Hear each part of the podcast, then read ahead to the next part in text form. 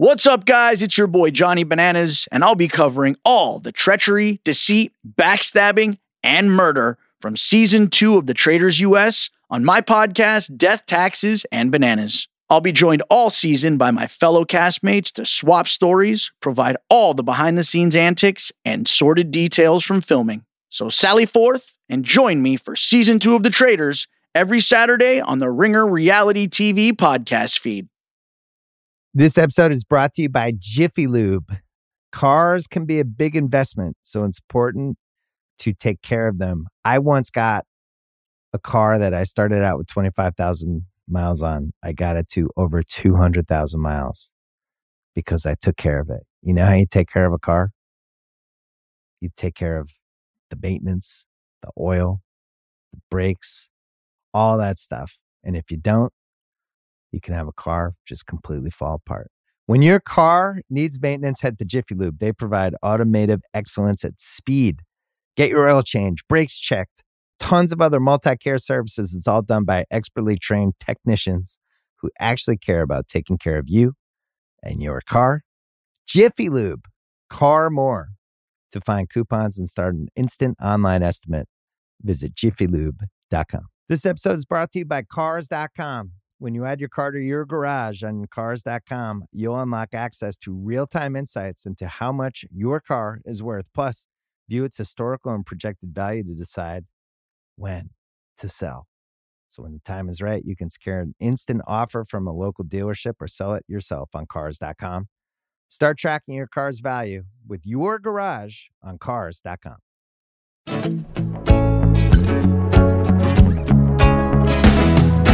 Welcome back, everybody. Nice to see you out there, or whatever it is. You know, uh, continuing in our um, kind of our Oscar fest right now, talking to some. I love this kind of talk. I just love finding out what people do and and um, just getting to the nitty gritty. Man, we have somebody real interesting today. Uh, he's a visual effects uh, supervisor, he's on-set supervisor for the movie Creator, which now Oscar nominated, I should add.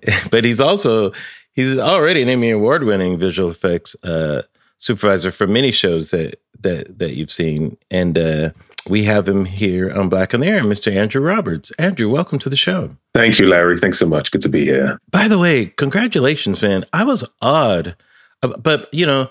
I'm like a kid in a candy store when I'm watching these types of movies, you know. I was going to ask, I bet that's how you feel when you're creating these things too, you know, these visual I best the the best way to put it is they're really visual treats these types of things, right? Absolutely, yeah. It really does feel like uh, yes, a kid in a candy store. I think is a good uh, a good description. Yeah. Um, every director wants something different. No yes. one wants to say just just make it like that movie that came out last year. You know, uh, so how can we level up? How can we do something different? And so yes. you're constantly trying to uh, reinvent and find new ways to to support this story. So uh, new creative challenges uh, every project, which is a lot of fun. Yeah, yeah, and you're kind of at the behest of the director and their vision but you bring a lot of your vision and talent into these projects too. Tell me what what were some of the conversations? Well, let's tell people about Creator. Creator is this movie that envisions a future where AI has kind of taken over. It's a post. It's one of those kind of semi post apocalyptic type of things. You know, I feel like they just hit L.A., which is kind of a joke almost. right. Los Angeles is kind of destroyed. I'm not sure what that means, but uh, it's very realistic in its portrayal of how AI exists in the forms of like I'll say quasi human form, you know, and that type of thing. And yes. so vi- visually, it's not like what you would call fancy visual. It's realistic visual to me mm-hmm. in terms of effects, where I completely, it just looks real to me. I don't even think that they're effects, you know, right. uh, which is a compliment to you and your team, you know, and everyone. So, what are those conversations like before? you get into this type of movie? Because I I know your role was the on-set supervisor. Is that right? That's right. Yes. Okay. So working alongside the overall um, supervisor, Jay Cooper. Uh, right. Some of the conversations were with um, Jay and Gareth Edwards. Okay. About uh, his influences, his vision for mm. the film. Mm-hmm. Um, and some some of the influences that uh, that, that, Gareth mentioned was um, Blade Runner. I was gonna guess Blade. I can almost name him. I bet. Blade Runner for sure. Yes. Also, Apocalypse Now. One hundred percent. That's right. That was one of yeah. Gareth's um, one of the primary movies he mentioned in our first conversation. Yeah, yeah. Uh, you put those two together. There's a lot of Vietnam in this movie, in my mind, and a lot of Blade Runner. There's a little bit of Terminator, even. Sure. Uh, yeah. Some of that stuff. But anyhow, go ahead. Don't want to take the. Take the well, well, there was one other movie that was. Um, I had to go back and and watch. Uh, it was a, a little more obscure, Baraka, um, which is sort of like oh, a. It's a documentary style, um, non-narrative uh, oh. film that's beautiful.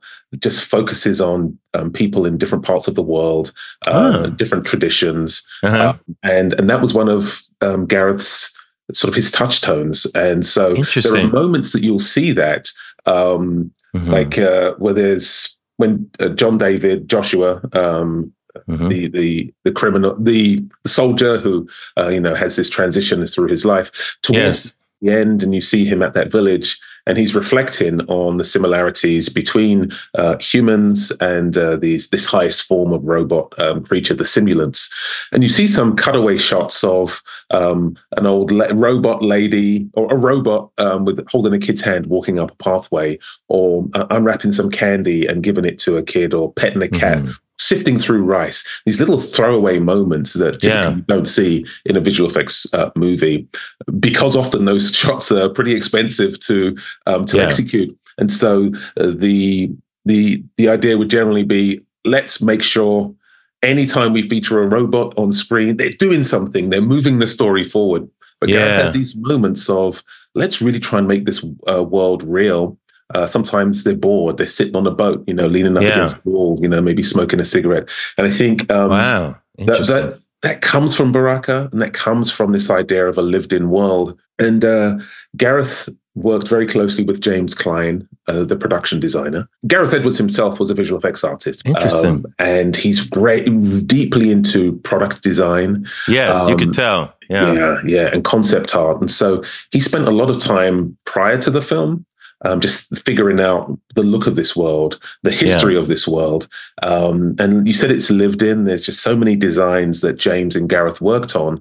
Um, yeah. And I'll talk talk about the the way sort of the unique approach to the shoot, but that allowed Gareth now when he had this footage to do paint overs with James um, which was a little different. You know, generally the production designer is on through pre-production. Mm-hmm. They're present um, for the shoot to make sure the elements that they've designed and created, you know, are caught in camera. And then when you wrap, that production designer is like, okay, I'm off to my next thing. Yeah. Uh, James stayed on throughout the entirety of post. Interesting. So after Gareth edited the film, um, then he sat with James, and then they would talk about this scene, this world, um, you know, this the, the, the terrain or what they were seeing in camera and then they would paint over. James would say well this building let's take advantage of this architecture that's already present or this terrain. Why don't we build this thing into it?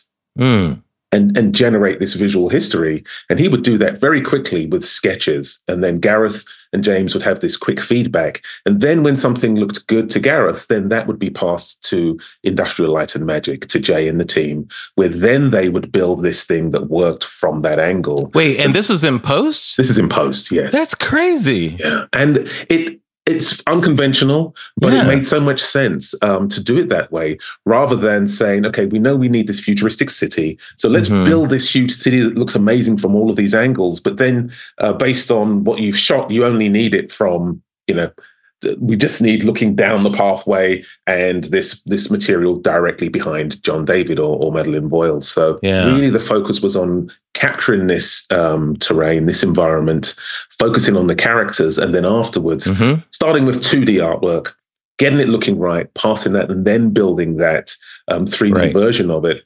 And then at times, Gareth would say, all right, it looked good in 2D, but now that I see it in 3D, not quite translating. Right, right, right. So then those rendered images would get passed back to James again, and he would say, Well, why don't we just shave off this corner here and tweak this other yeah. thing and add a little bit more decay in that area? Um, so then he would take that and paint, take it into Photoshop, essentially, make some additional adjustments, and then pass that to ILM again for them to build the 3D version. Um, wow. So I think that's why it feels so deep and integrated and natural to the yes. environment because of that process. It's so fascinating because you, you know, the layman watching it would think those decisions had to be made ahead of time, you know, mm. in order for, you know, a film to have those kind of layers, you know.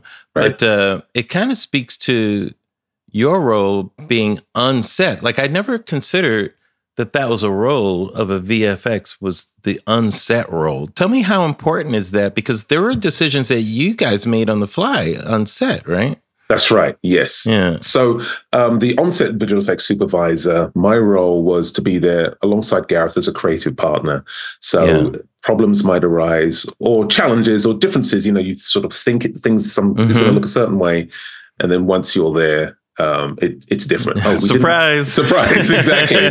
Here we are. What are we going to do? Um, mm-hmm. And so um, my role was to be there with him and for us to figure out things that might crop up, um, and then also to try and capture the essence of any given location.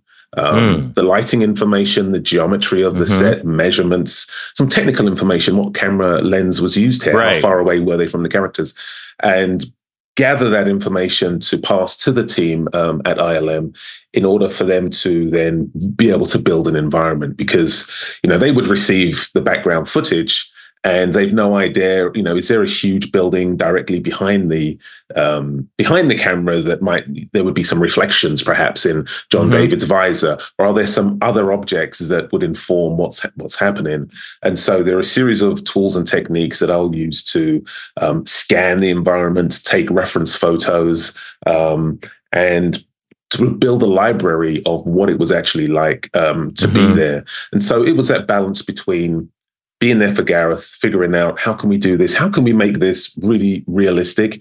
Um, and so that what we get in camera is giving the team at ILM the best um, chance possible to create great material. What's the biggest challenge of that for you, Andrew? Does it is it a little disorienting being there and doing that, or uh, do you feel like you have more power because it, it's almost like, oh, this is great. You know, I'm, I'm in this conversation as we're going. I can avoid maybe some pitfalls here, or or I can be more additive to this conversation. Um, yeah, it's it's an enriching environment and situation mm-hmm. to be in. Um, it's exciting.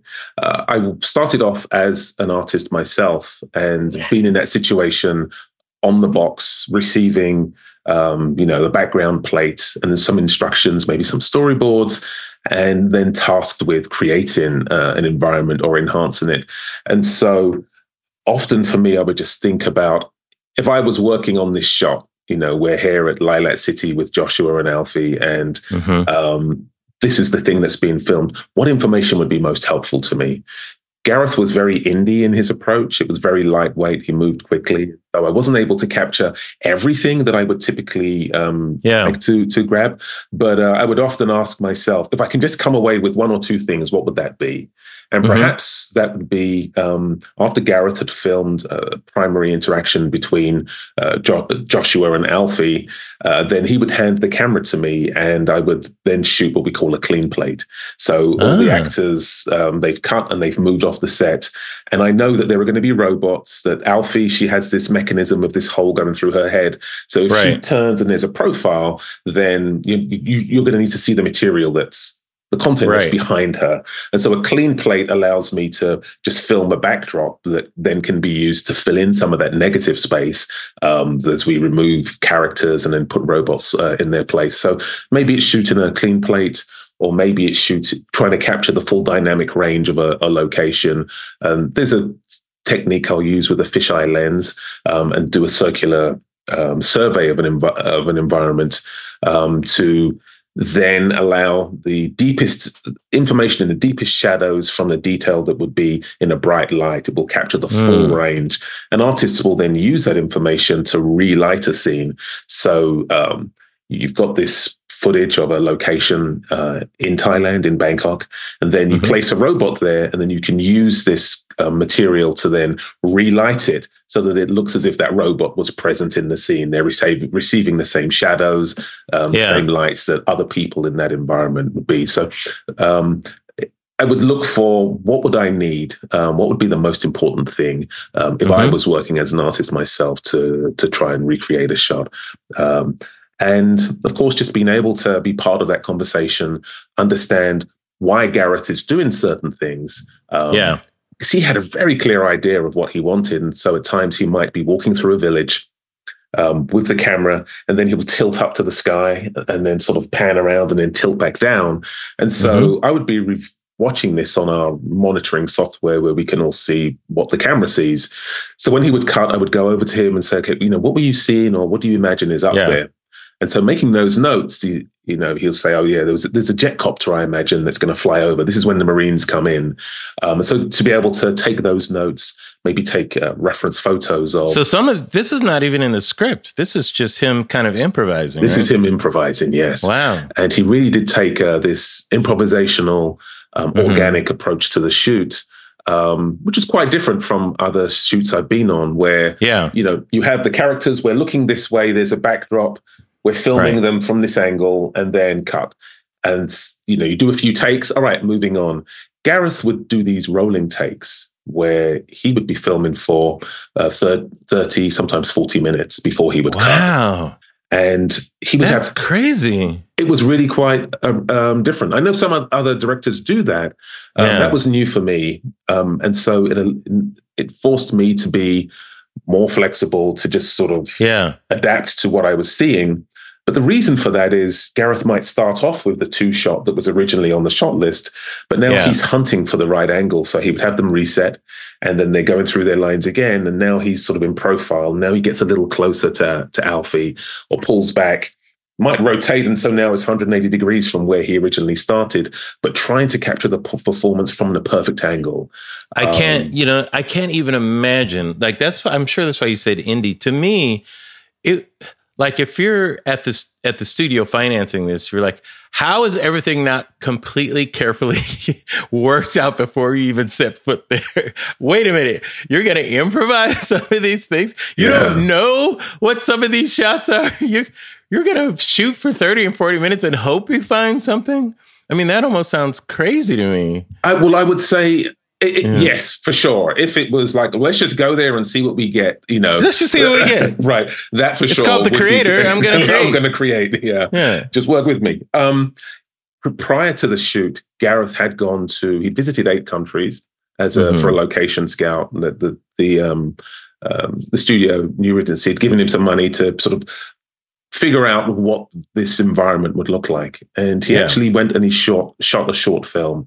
So he visited Thailand, Cambodia, Japan, um, uh, Vietnam, uh, a whole range of places. Um, filming some drone shots, uh, mm-hmm. sort of a mm-hmm. loose narrative again, sort of that Baraka, just mm-hmm. capturing a slice of life in each of these countries. Yeah. And then he edited together um, a short film from this, um, following this little boy through some of these uh, locations who um, then he brought that to Industrial Light and Magic and asked them, okay, can we add some robots into this?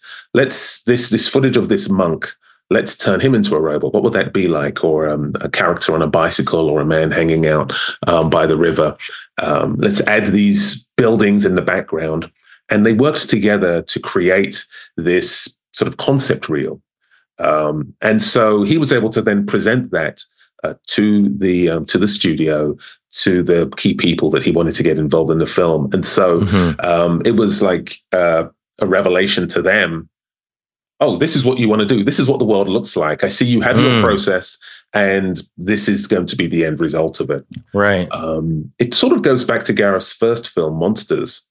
Uh, he traveled through south america Uh, it was a very small team. It was quite improvisational, um, small crew, and he just captured these actors interacting um, and sort of riffing off of each other's emotions and just loosely following this storyline. Um, and then he took that footage and he spent over a year doing the visual effects himself. Wow! Um, and really just looking cool. at what he captured and what would go well in this in this location. And so that's something that um, he had a lot of freedom to work on this indie monsters.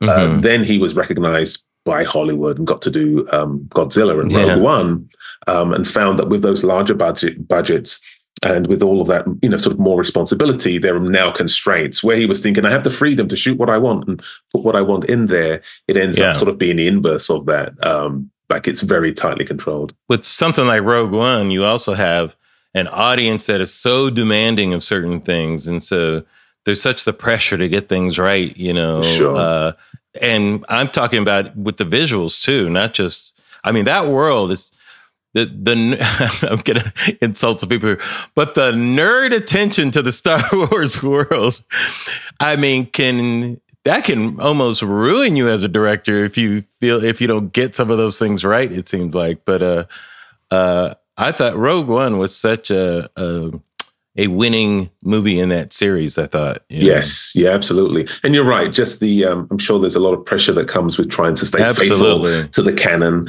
um, reach the levels of exactly of, of visual fidelity that the other movies. Yeah, because when you think about that, put Lucasfilm on the map. You know, that's this whole company that is doing that, right? And you know that the visual and the sound and all that is part and parcel of this experience that the audience has expectations about. Yes, know? yeah, for sure.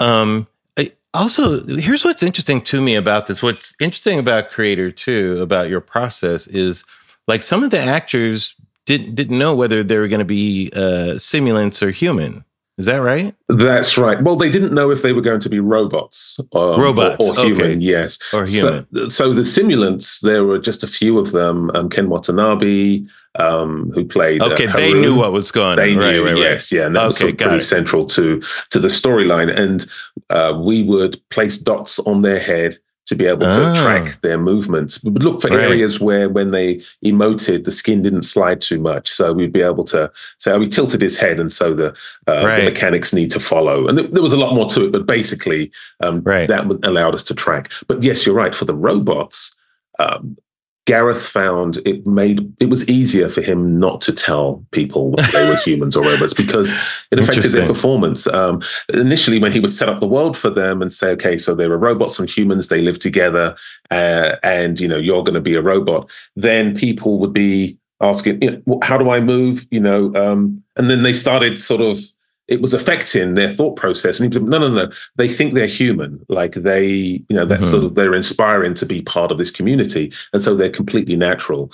Um, and it ended up being a lot easier just not to tell anyone whether they were going to be a human or a robot. And so he got these really naturalistic um, performances. Mm-hmm. Um, the challenge of that, though, is that normally you would cover someone in these mocap pajamas and they'd be right. and then you could then right. you know track their yes. movements and then remove like they're doing a, a, game for ea sports like those old things with the exactly. right. Yeah. Um but with um, Gareth not having made those decisions, it was a little stressful for me. I initially would ask him, okay, will he be a robot? And he'd be like, right. I don't know. Mm, let's find we'll out. See. we'll see. Yeah. Exactly. um, and the, the team at ILM have some great software that allowed them to um, enhance or remove um, um body parts um, mm-hmm. and, and deal with that afterwards. It also allowed Gareth to look at a piece of footage and analyze where does the eye go? Okay, so when we we're in this shot, you know, we're watching this person coming at camera. Um, and so it would be great if she's a robot. But then afterwards, I find myself darting screen left. So that guy over there, let's turn him into a robot. And so they were able to be very targeted and very intentional that for some shots, you may feel like, oh, there's robots everywhere, and there may only be two or three um, mm-hmm. because they've really tried to sort of put those dollars up on the screen. Um, and it also meant that he wasn't backed into forcing to being forced to use a particular person. You know, if uh, we said, okay, you put on those those tracking marks. You're going to be a robot. And then if the performance wasn't that great, um, you're stuck with this footage of this person that uh, now do we cover him up? How do we deal with it? Um, but allowing him to just back into it and see what makes sense uh, for any given shot, I think um, uh, made it uh, much more successful and added to the, the the depths of the world. Yeah, what was the biggest challenge for you being on set in this uh, type of working environment and in the different environments you're in too? You shot most of it in Thailand. Is that what you were saying? That's right. Yes, um, mm-hmm. eighty locations in Thailand. Oh wow! Yeah. Wow. So sometimes we would just be in a location for a day or two, and others for up to a couple of weeks. But really travelled from the the beaches in the south to floating mm-hmm. villages, jungles, um, a quarry, a wide range of of locations. Um, and then also additional locations afterwards. We, we were shot in Pinewood Studios in the UK, um, for a virtual production portion for some locations that don't exist. The the Nomad space station, um, and you've got this bright light on the terrain, basically the the, uh, the, the fields of grass, but it would be a black sky of of, of space. And so for those, we needed a, a separate um, setup, which virtual production enabled us to capture. But then other places like Japan and Cambodia and Vietnam, um, mm. Indonesia, Tibet. So Gareth really traveled and captured. Um, these unique locations um, from from all over Southeast Asia. Um, the biggest challenges for me um, keeping up with Gareth, capturing the information that was going to be most useful to the team, um, trying to find techniques to really um, integrate what I knew later would be visual effects onto the characters. Right. Um, was a key thing that I think um, helped, and that working very closely with our um, our cinematographer Oren Soffer, mm-hmm. we were able to come up with the techniques. So, for instance, when uh, John David is at ground zero and uh, he's scanning for any um, any robots, any life forms um, in this you know this wasteland of um, traffic that had been nuked. Um, he's using a device to sort of scan. It's doing somewhat of a sort of a, a lidar or laser scan over surfaces. Um, we knew that we wanted to capture something in camera, and so um, we had footage that I meshed together um, different graphic elements that was animated and connected that from my um, my MacBook to a projector, um, which mm-hmm. I was then holding and just passing back and forth over um, some objects within. We had a dummy um, that was in the back of the car, and so now you're getting the contours um, of the light over the surface of this of this character, the reflection of the light that's bouncing back onto him, and it's reflecting onto right. the visor and into the the interior of the vehicle, and um, that was a starting point for ILM to then take and enhance and make it more realistic. Right. other techniques like that for when um, John David is interacting with holograms, um, when uh, yeah uh, Drew's girlfriend, Cami, who's in the apartment when she goes to answer the door for ice cream. Um, mm-hmm. Um, there's yeah. a hologram that sort of rings a doorbell, and there's right. a blue light that um, um, turns on when she's interacting with the the hologram. And so placing LEDs in scene so that she's getting some naturalistic lighting on her.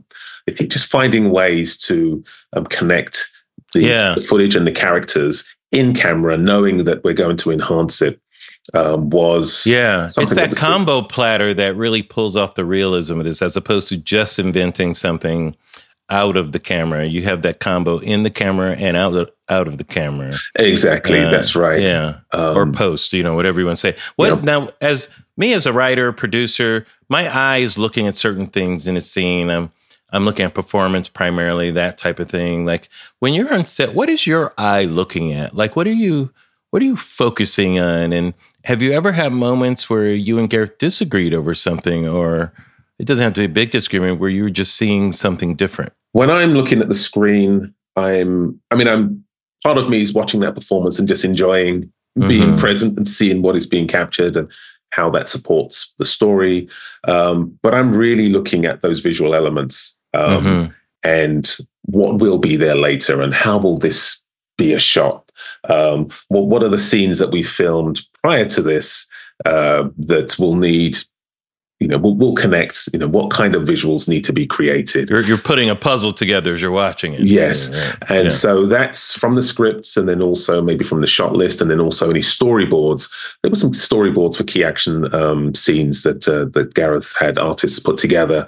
And so I'm looking at sort of that recipe and then also now seeing the the footage that is being captured and trying to imagine what are the layers that are going to need to go in mm. to um, to execute and, and be a final a final shot. And in order for it to get there, what do I need to capture and give the team? Um, mm-hmm. I'm also looking for problems um, mm. that. Um, hmm. that, that might be a problem in terms of the way something is being filmed. Um, Gareth avoided blue screen um, for a, the vast majority. I'd say 95% of this film is shot without any blue screen. Fascinating. That's amazing. And yeah. I understood that it really helped the visuals to be in real locations. It was important to Gareth to travel mm-hmm. to these places capture the actors in there. You just get the texture and the realism, the reflection, the lighting, all of that, and also their performance. If you're in a room um, just yeah, surrounded just by different. green, or it's it's different exactly. Well, that whole feeling of you know that's why I mentioned Vietnam. That whole feeling of seeing soldiers going through a village and what that feels like, yes. you know, and the fear that is on people's faces when you see massive tanks, you know, in that one scene, all that type of stuff just was really visceral. Yes, yeah, and you, exactly. And so you get these mm-hmm. happy accidents from being in a location. Um, but there were times where blue screen was necessary, and so mm-hmm. um, that then I, I, had to sort of talk to a, a grip someone um, to someone on a lighting team to pop up a screen and put it behind, let's just say Allison Janney. She's leaning out of um, what will be um, later a jet jet copter. And we've got a fan that the special effects guys are, um, blowing on her, and so her hair is fluttering. Um, but we know that we're going to need to put a background, a different location behind right. We're going to be flying. You know, this is helicopter is grounded, and um, it's going to need to be airborne. Um, and yeah, Allison Janney's not Tom Cruise. It's like we're going to put you in an actual copter, Allison, and have you jump out. I don't think so. Let's do this on terra firma, please. Yeah, exactly. Yes, exactly. Yeah. Um, mm-hmm. And so times like that, I know that um, Gareth just didn't want to be held up, but he appreciated being a visual mm-hmm. effects artist, the importance of right. let's pop some blue behind her hair, because otherwise there's a process called rotoscoping where you need to kind of trace around um, yeah. each element of the hair or the body, um, then in order to extract the background to put what the uh, the other thing back there, and some blue just held up behind her or set further back um, enables a much easier, quicker, and more efficient extraction. So um, um every once in a while I did need to go in there and and pop something up in order to again mm-hmm. capture something that would be most useful for the team. Um, there weren't many. I'm trying to think if there were disagreements or areas where we were at odds. Um, nothing major. I think at times I would have loved more time to mm, to, to, capture, yeah. um, sure. but it was a very fast moving, nimble set. Um, and so I very quickly adapted to the speed that they were working at. And mm-hmm. this again was one of the conversations we had at the outset when I was speaking to John Knoll, um, one of our creative directors at ILM. And John was the visual effects supervisor for Gareth on, on Rogue One. So he and I had conversations before we went, before I went on location. So right. he could sort of talk to me about Gareth's process, uh, the rolling takes, uh, some of the things that I would and wouldn't get um, from the conversations John had with Gareth about you know what he hoped to do on on the creator. Uh, so that helped um, prepare me. Uh, Gareth said he doesn't want the tail wagging the dog. that he's there. He wants that connection with his actors, um, and he doesn't want anything to get in the way of that. He yeah. tried to avoid saying cut because he knows that you know when you sell say cut, everyone that's you know be, behind the camera, that's their moment to zoom in. Let's t- touch up John David's makeup. Uh, let's adjust yeah. uh, Allison Janney's costume. The people start doing things, um, right. you know, which um, he really wanted to avoid. He really just didn't want to have that uh, uh break that connection be- between him and the actors. So um, he would have these long takes. He didn't want anything to get in the way of his process. And Gareth had mentioned if QTake, the remote monitoring software, if that stops working, I'm not going to stop filming. uh, mm-hmm. which on other sort of more established productions uh, that might happen if signal goes down at Video Village, then maybe someone would radio to the the first AD, the director, uh, hold up, we have a we have a problem, you know, and then he's there holding the camera, he's ready, but now there's some other thing that needs to be done before right. he can um, he can continue. And Gareth made it clear we're not we're not doing that. I'm you won't get everything you want. We're going to move quickly. Uh, there may be times when it's not perfect for you, but I really want to capture these moments. And if it feels right and looks right, and we're ready to go, we're going. You know, good for him. I mean, to really focus on performance, yes, and not on the other is fascinating because this movie, every single shot, there's something going on. That's it's right. not like there are certain you just save it for these sequences it's every moment of the film there's something going on you know and for yeah. that to be his main focus is really fascinating to me yeah did you uh, did you have uh, some favorite sequences because i know uh, you have to be a perfectionist i'm sure you are andrew and i yes. know you're watching the movie going oh i wish i could have done that i know there's those moments but you can tell me those if there are but but also what moments stand out to you it's like yeah yeah, we did that right there. That's mm. nice. That's nice. Do you do you still get those moments or I do. I do. Uh-huh. There's uh there are a couple. Um when um we're in the farmhouse. Uh so this is when things have sort of gone left and John David is with Alfie uh, he mm-hmm. realizes that this is the weapon, and um, then the farmer comes in, and and John David has this standoff with him. Yeah, there's a moment where the the farmer gets down to his knees and he's cradling Alfie's um, head in his hands, and he turns mm. the head mm. to the side. You hear the wonderment in his voice, and he says, "They've they've made a child," yeah, and it's so intimate, it's so close up, it's an incredibly hero view of Alfie, um, yeah. and the movie really um, rests on your belief that this is a real thing, this is a real creation. Um, yeah. And so the work that was done from capturing the lighting information and um, the, the, the, supporting details to, to be able to reflect. But then all of the artwork that went into the, the team at ILM, the, the animation for the, the headgear and the, the lighting mm-hmm. and just the way that it it's locked rock solid to um, this little girl's performance um, that to me is is a beautiful scene. It's unflinching. It's got to work. Otherwise, you know, you sort of you're, you're pulled out. Um, so I really love that moment.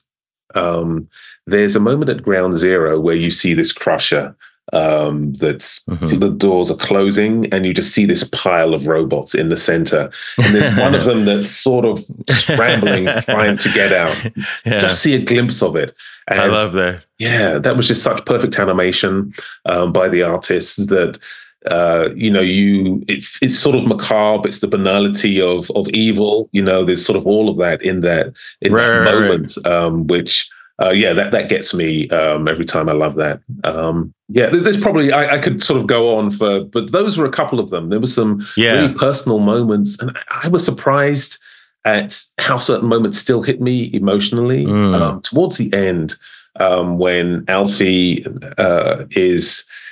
Uh, John David has been asked to decommission her, and she's strapped to the right. chair, and uh, you know she looks at him there's this bond that's built up between them. Um, yeah. there's that real inherent trust she has in my friend joshua. That's right. Um, yeah. that now she realizes as, as dad and she glances down and she says am i going to heaven? You know? Um, such a beautiful performance. Um, she mm. was just such a talented um, actor. Um, what is the actor's name? Madeleine Voyles she was fantastic. Yeah. First time actor this was That's her first crazy. Role. Yeah. So good. Yeah. So simple, but was able to uh, emote so simply, which I'm sure is one of the qualities that, you know, Gareth was going for, you know, that sort of simply emoting. Yes, know? yeah, for sure. It, it, was a, a treat to really watch uh, Alfie on set again going through multiple takes and given little variations based on, yeah. Gareth's direction, um, and also just to see that really great connection that she had uh, with John David because it is that you know yeah. lone wolf and cub kind of um, story yeah. that, that you see. Does mm. does the morality of a film affect how you want to do something? And by that, like this is one of those films. I, it's very contemporary in the sense where you're not sure who to root for. To me, that's very contemporary. Yeah. You can look at almost any conflict in the world right now. It's not the way it used to be. Mm. We're many times we're conflicted about the conflict. You know, yeah. right. it's like who are we rooting for here? You know, right. I mean, just choose choose anyone in the world right now.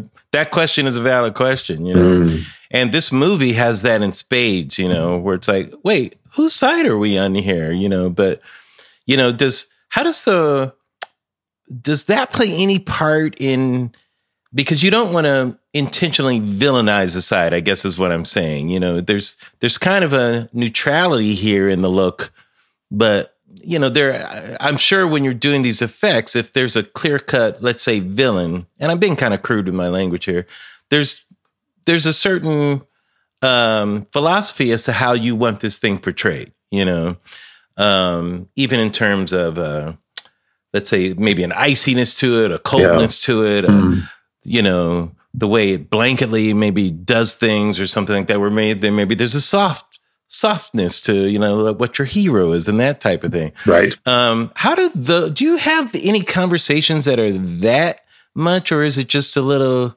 more general? And I apologize for that long question, but no, but that makes sense. It's it's it's more general. So much of yeah. that will come um, in post, and then within yeah. that um, communication from Gareth to Jay and the team that are executing it in post. Certainly, when mm-hmm. I was mm-hmm. on set, it's really about trying to uh, capture as much fidelity um, in the performance and in the location, the environment, um, so that I can hand that off to the team. So now, as uh, Jay and Ian and Charmaine and the rest of the supervisors are, are working with their teams. Um, they've got material to help support the direction that they um, that they're getting mm-hmm. from um, from Gareth. So uh, yeah, I think that really came from Gareth, from James Clyne, and and his vision of the performance. Mm-hmm. I don't really that doesn't really affect too much what sure. I'm doing on set in terms of yeah, yeah, yeah. I'm trying to, uh, to to capture. This episode is brought to you by Hyundai. What does your next drive look like? Running between meetings, maybe a getaway with the whole family? Either way, the 2024 Hyundai Santa Fe is the capable SUV that's built for your life with premium interiors, available wireless charging, and room for your whole cargo and crew. Okay, Hyundai. Visit HyundaiUSA.com to learn more about the all-new 2024 Hyundai Santa Fe. How did you get started in this realm? You grow up in England? Yes, um, mm-hmm. born and raised in London, South London, mm-hmm. and bounced around trying to find my career. Started off more on the technical side, um, mm-hmm. and um, started off as a computer programmer, but then got some mm-hmm code for an architect's firm. And that introduced me to graphic software. And I found mm-hmm. I was much more interested in, you know, creating pictures. And that harkens back to my father, who was a carpenter. Um, oh. And he introduced myself and my brothers to design and creating mm-hmm. and making things. So I think there was that, that connection. Um, and I think my big break was joining a games company um, back in back in London um, where we were creating 3D environments, we were doing animation, um, and I, with that company, I got to see. That's when Jurassic Park was released, so mm. late '90s, and that was transformational, right? Um, Actually, early 90s. Was it 90, uh, 90 uh, 93, 93, 94, mid 90s. That's yeah. right. Yeah, early mid. Um, for me, there was a talk that was given um, at uh, the at Southbank University by one of the um, computer graphics supervisors, um, Stefen Fangmeier. He traveled over and he was talking about the work that ILM actually did um, on this film. Mm-hmm. And that allowed me to see the connection between what I was doing uh, in games. And um, there were just so many parallels between, um, at a much higher level, that they had um, uh, used for the dinosaurs, for the. and that really sparked my interest in could I get into film? Um, could that be something I do with uh, with my career? Um, that was the beginning. I, I moved to um, LA with a friend to to start a company that was focused on games. Um, the founder sort of pretty quickly decided that that wasn't what he invested in, wanted to invest in because that's a long term. You know, it takes a while for you to recoup your investment in the games industry. Um, mm-hmm. But I'd made enough connections where I was able to start as a 3D artist, um, working on TV shows and commercials, and then getting into uh, into to features. So from being an artist on the box, then I got to become a CG supervisor, um, to overseeing teams and sort of focusing on the 3D side of it, and then eventually moving uh, on set, um, working more closely with um, filmmakers and mm-hmm. sort of having the overall vision for the project. So it was a little circuitous, but I, I look back at each of the things I've done from being right. a technical writer to a programmer um, to doing drafting, and I use that combination of technical and creative, um, you know, every day when I'm when I'm working on, on projects. What is your favorite? What's the favorite part of the process for what you do? Um, does anything stand out to you? Or, like for me, I love putting the thing together. You know, mm. figuring out okay, how does this all fit together? Like from a writing point of view, when you figure out that puzzle you know, writing jokes has always been my favorite thing too, you know, but you know, there's nothing like pulling off the perfect, you know, the perfect type of joke. But putting the whole story together, I always find a joy in. Is there anything that's really satisfying to you in the visual effects world? Um, it's I've always enjoyed lighting and rendering. Um, mm. so that um adding the textures, adding the depth, yeah. um, and uh, yeah, I would say the lighting, the rendering, um, you know what is that history uh, observing the natural world and then seeing how i can you know imbue that into a, a digital environment has, has always been um, sort of very satisfying. Um, you know should there be dirt and rust and vines you know what, what does this environment need to really make it feel lived in um, and to sort of really connect with the characters? So i would say overall that process of, of creating putting those elements together yeah. Um, so from the rendering and then there's also this process called compositing where you'll take other elements yeah. and layer them in on top of you know that 3d environment and uh, mm-hmm. um, you're seeing little imperfections um, from the director's point of view like okay well the boom mic dropped in there so let's remove that um, and there was a person in the background that we don't want when they were crossing the street or they looked at camera so um, can we place something over them or can we adjust their eye line um, so i think yeah, the process of bringing the images together um, mm-hmm. and really polishing it. Uh, I am a perfectionist, and so um, yep. if I need to, you know, do something, twenty revisions, twenty-five versions, hundred, yeah. um, it's um, I really sort of try and stay locked in within reason. There's a budget to be concerned about, you know, yep. but um, really try and get sort of like push pull, push pull. We need more money and time. yes, exactly.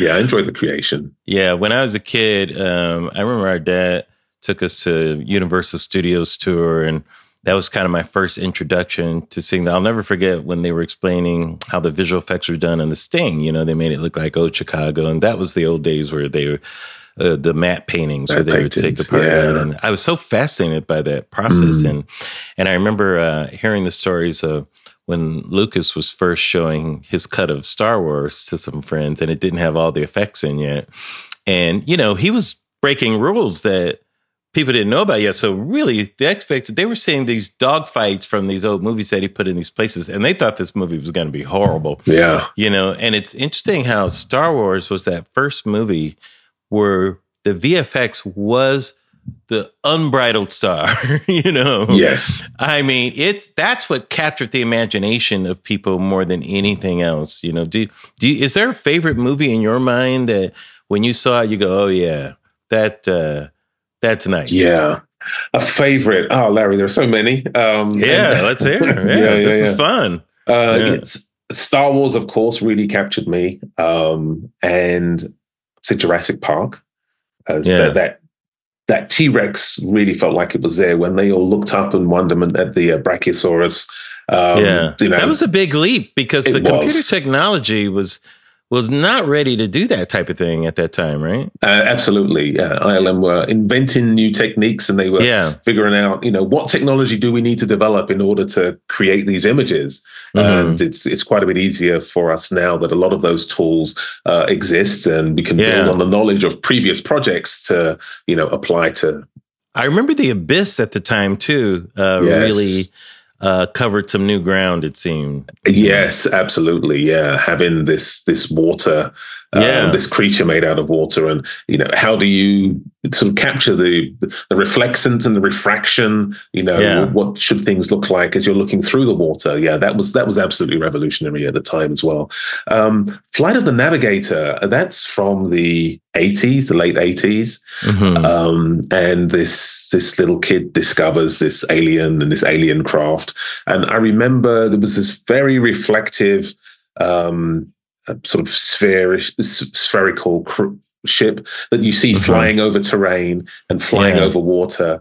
And I just remember watching that as a teenager, just thinking, okay, how was that done? Um, like that's mm-hmm. that wasn't possible, and you're just seeing, you know, sort of this environment reflected, yeah. and you're flying back and it's shot by a helicopter. Um, that's yeah, that was one of the films that really captured my my imagination and really made me wonder, like, you know, what is happening and how are they doing that? Um, yeah. I really enjoyed Ex Machina. Um, so more, yeah. quite a bit more recent, um, but that combination of a great performance with yeah. very, you know, sort of outstanding visual effects. There's um, there's a lot of simpatico between Ex Machina and this movie. Yes. Know? The execution, the type of work that um, yes. that we're executing, um, supporting a really great performance, and then yeah, um, creating yeah. something that couldn't exist. Um, also, Children of Men. I really love that movie, um, and it shows a gritty, lived-in, futuristic London. Mm-hmm. You know, um, and that's one of my favorites. And, and, and, I'm sort of seeing parallels also with the with the creator. yeah terms of the kind of things I enjoy. I grew up on sci-fi, Isaac Asimov, Ray yeah, Bradbury, sure. you know, um, and just those lived-in gritty worlds. Um, yeah. Adding visuals to support this, the director's um, story is, is always yeah. enjoyable. It's such a touchy thing, your profession too, because some things can become obsolete so fast too. Yeah. And the audience can turn against the effects that used to wow them. They go, "Oh, why are they doing?"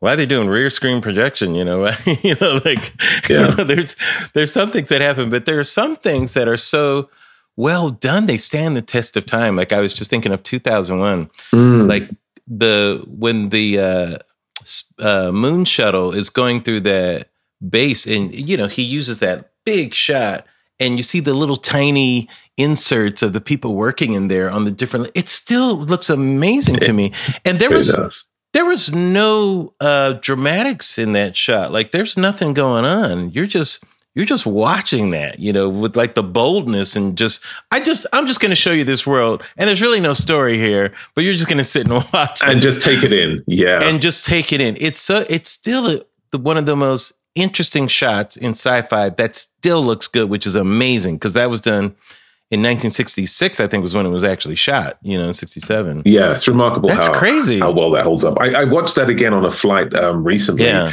and yeah, it was just taken, just taken, not taken aback, but impressed with how well so much of that holds up. Um, yeah. And I think part of it, I mean, there were the techniques that that mm-hmm. um, were being used. But again, so much of that work was just in support of the story rather than the yes. spectacle of, you know, let's be at 500 miles an hour and we're following this, you know, superhero mm-hmm. or we're doing these things that would never be possible that sort of pull you out. You're just observing. Yeah.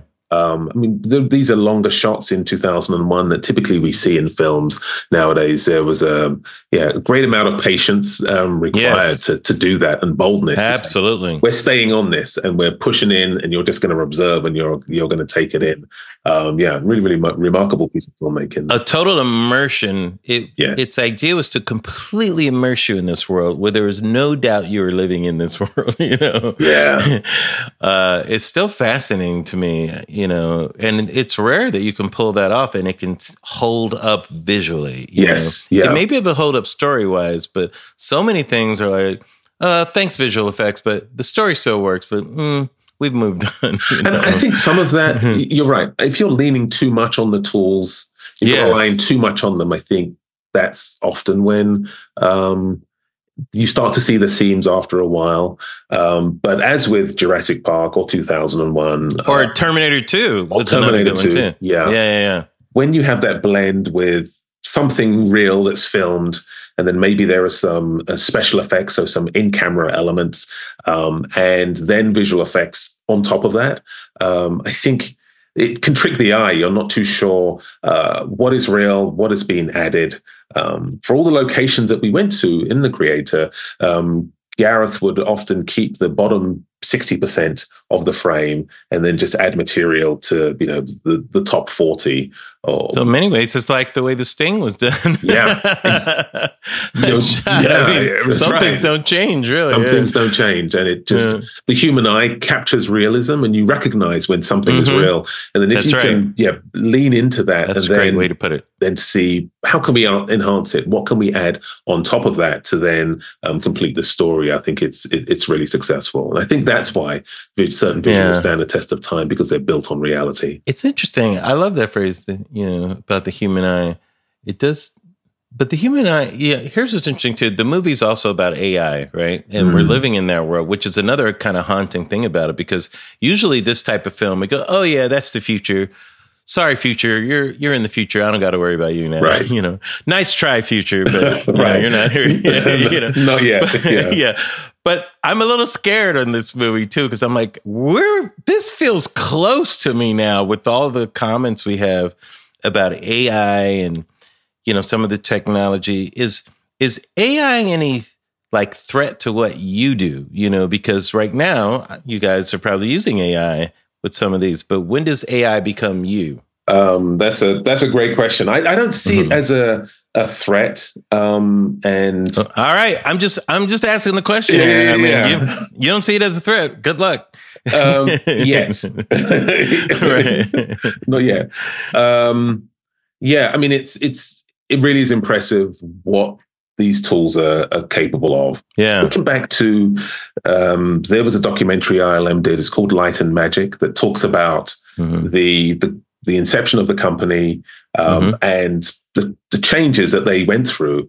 And there was this transition from special effects and, and miniatures um, mm-hmm. and practical effects to digital. Um, right. And people are now coming in and they're working on these computers where in adjacent, you've got people in the model shop building craft. And um, that was sort of like a huge paradigm shift at that point mm-hmm. where um, a lot of those model makers were like, okay, I guess we're going to be out of a job, you know, because it's going to be all these, you know, right. these nerds on, you know, this these tech guys now doing doing our work. That's right. Um, and there was uh, there were so many skills that the the miniatures team had acquired over many many years of experience of what makes something look real that they were able to become some of the best digital artists um, mm-hmm. taking their experience and then adapting, shifting, you know, retraining, and then moving, you know, moving along with progress and working in the digital world. Um, and I think it's probably we're going to see something similar um, where um, there will be tools that can be leveraged um, techniques mm-hmm. that from the experience that we've acquired over the decades that we're able to use that with the new with the new tools. Uh, I should say no AI was used in the making of the creator. um, there was you know thousands of really talented artists. Yeah. Um, but yeah, it, it's something that's that's a, a concern. Um, at ILM, they I think there are some tools that might be used to accelerate maybe monotonous tasks um, sure. like rotoscoping or, or extracting backgrounds.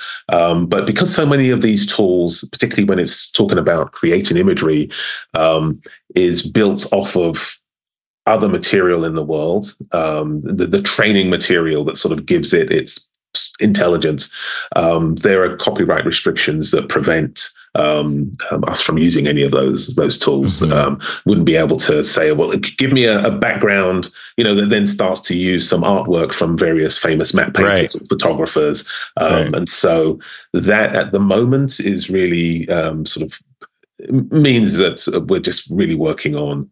The, the, the, techniques are tried and tested and developing uh, new tools. But yeah, no, it is it's a concern.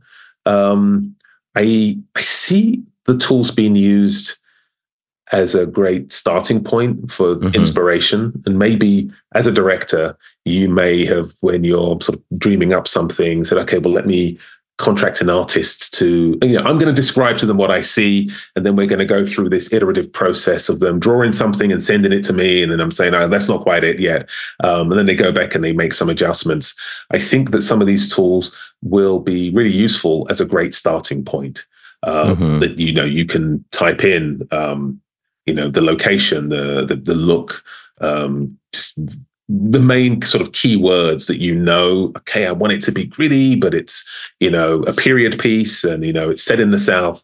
Um, and to get some images as a starting point that then you can contract someone an artist mm-hmm. and say okay so i got this image and it's kind of sort of this is what i want but you know i now want you to place these specific elements within that story so i think it ends mm-hmm. up being um uh, yeah sort of a beginning concept artist uh, some something that can help get your ideas going who knows how far this thing will go but i, I see yeah. that as, as being sort of um, a useful companion and and I, I imagine that people will use it to to to support what they're doing.